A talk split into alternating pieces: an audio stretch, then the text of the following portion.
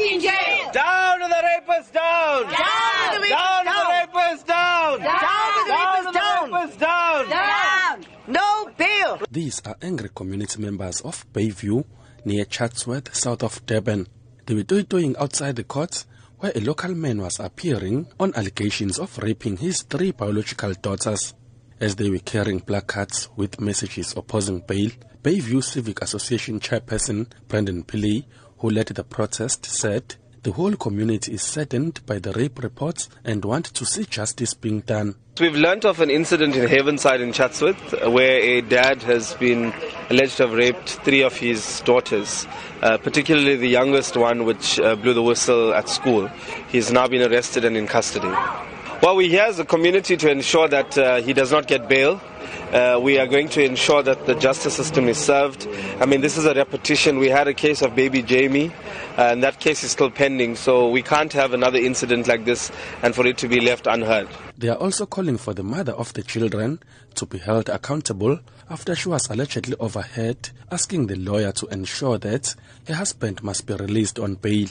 Pillay has also called on parents to monitor their children's behavior to avoid the repetition of such incidents. My advice is, is obviously to not just fathers but to families to be very cautious uh, and vigilant when there are changes in your child to see what is happening to ensure that these kind of incidents don't occur.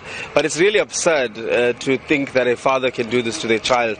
I mean, a ch- father is there to protect a child uh, not to harm them. Although the district surgeon has confirmed that the child was raped, but her mother says her daughter is a child and will always speak childish things that people should not believe. She wants her husband released as soon as possible. Inside court, the proceedings started off with the prosecutor taking center stage, reading the charge sheets that the accused is facing serious charges of rape, incest, and abuse of his nine year old biological daughter. The state described the accused as a flight risk and asked the court to deny him bail. The state also said if he is given bail, he can easily intimidate the complainant, his nine year old daughter. The state has also pointed out in court that it seeks to charge the accused with additional charges as it is suspected that he also allegedly raped his two eldest daughters for the past 15 years. The magistrate has then postponed the matter to the 15th of this month for the accused to file his formal bail application and was remanded in custody. I am Tlantanglele in Durban.